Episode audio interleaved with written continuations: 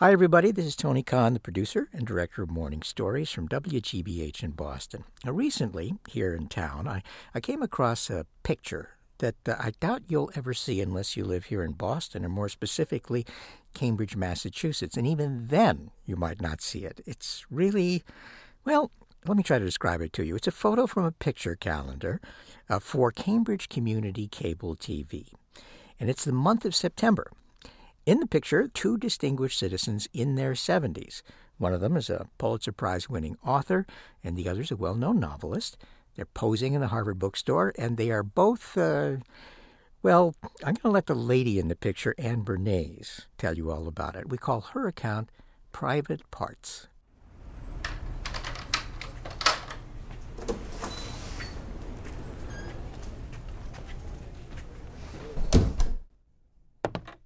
Seven o'clock on a Sunday morning.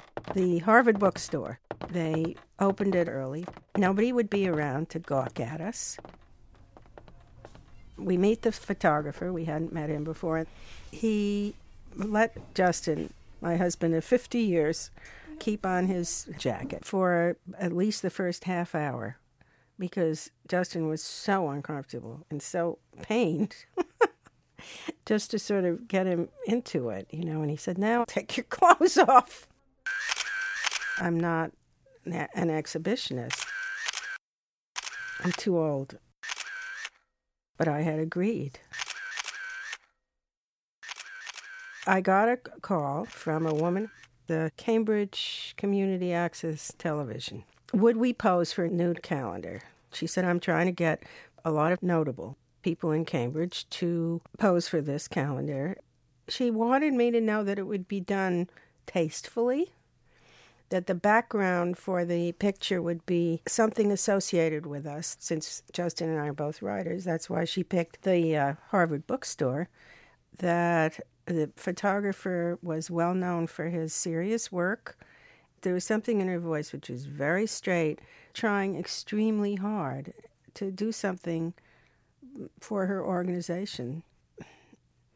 And nobody would say yes. I said, I'll have to call you back. So I went and asked Justin how he felt about it. First of all, we were both amused. Who would want to put us in it? Then we thought about about uh, Cambridge is in some ways a a very uptight community. I mean, somebody on our block painted his house yellow. People would sort of shield their eyes as they went by. Anything that's unconventional, it it will it, it it'll make some people absolutely uh, livid. Good.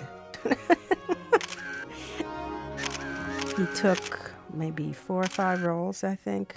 All all in all, maybe an hour and a half. I've got my shoes on.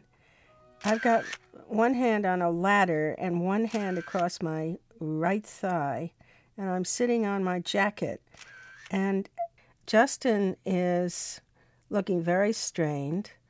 I think that both of us are gazing off into some wonderful distance where we wish we were instead of right here.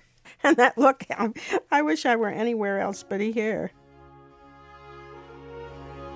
You know, I felt so exposed. My own children and grandchildren really were shocked. Shocked. So it isn't something that you can take lightly. Mark Twain said, Naked people have little or no influence in society. being naked is being without any armor at all. The ultimate in in helplessness. You are at somebody else's mercy.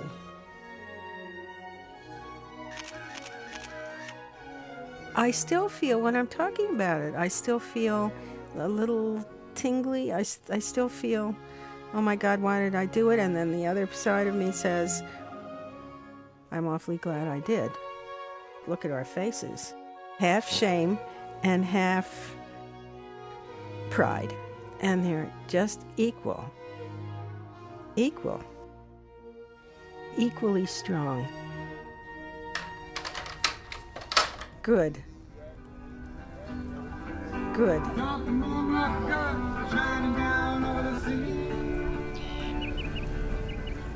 That was Anne Bernays with today's morning story, Private Parts. And sitting here in the uh, recording studio, although it kind of looks like a photo booth actually after that story, with Gary Mott. Tony, you're a prominent former Cambridgian. I mean, if someone approached you, do you think that you would pose for a nude calendar? They'd have to give me dinner first. and then we'd talk. Maybe a few drinks. We found a few drinks. Uh, at one point during the, the shooting, she said she suddenly realized that she was living a nightmare that a lot of people have. You're walking down the street, you're absolutely naked, and everybody else is clothed. Have you had that dream? I see you, you you nodding. I've had that dream. Yeah. Yeah. You know, I'm floating down the street. Down the street, are there people on the street? Sure. And they're looking at you. Are they noticing that you're naked? No, no. I, oh, I'm Oh, okay. sort of like an apparition. I'm not really noticed. I feel okay. It's what it is. There's no judgment. There's no preconceived anything. Well, it's a terrific dream. That's not an anxiety dream. No, no, no. See, I I sort of have a European attitude towards nudity. My dream is sort of the opposite. I'm terrified that at any moment they're going to notice that I'm naked. Then everybody is going to disapprove of me. For Anne, nakedness is kind of right on the edge between being an embarrassment and being something very human and natural, between feeling humiliated and feeling humble.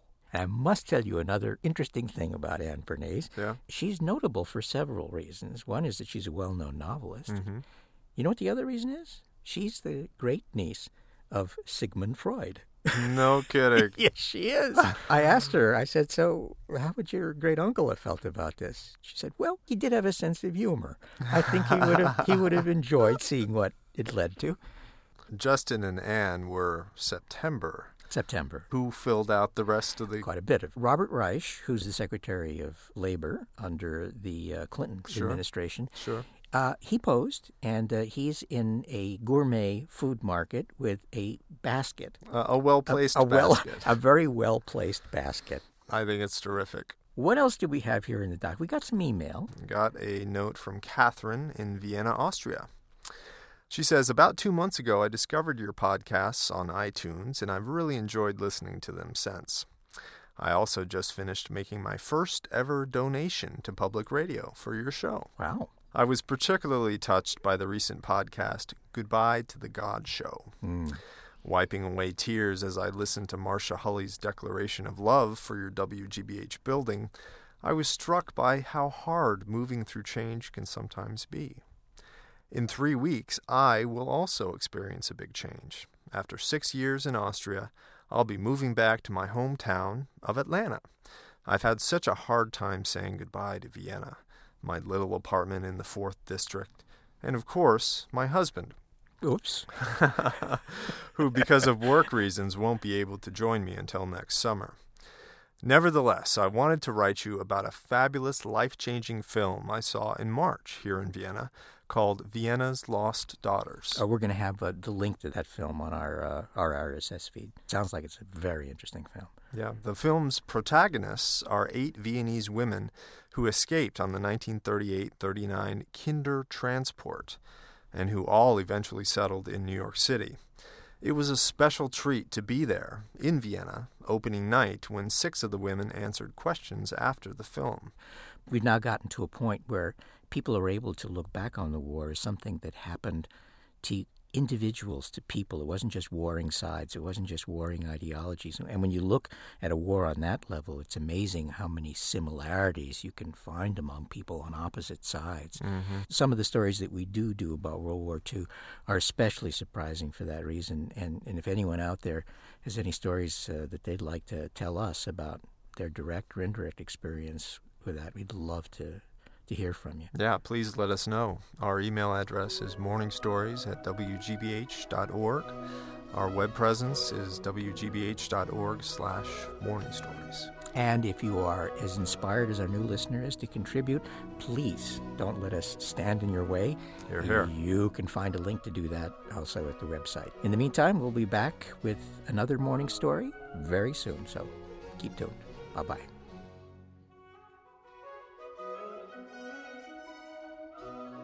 So, Tony, I want to hear a little bit more about this naked dream of yours. When you show up in it, then we'll talk.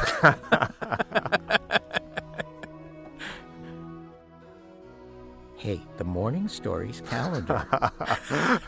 oh, I can Is Flickr ready for this? that. the public radio fundraiser uh, premium.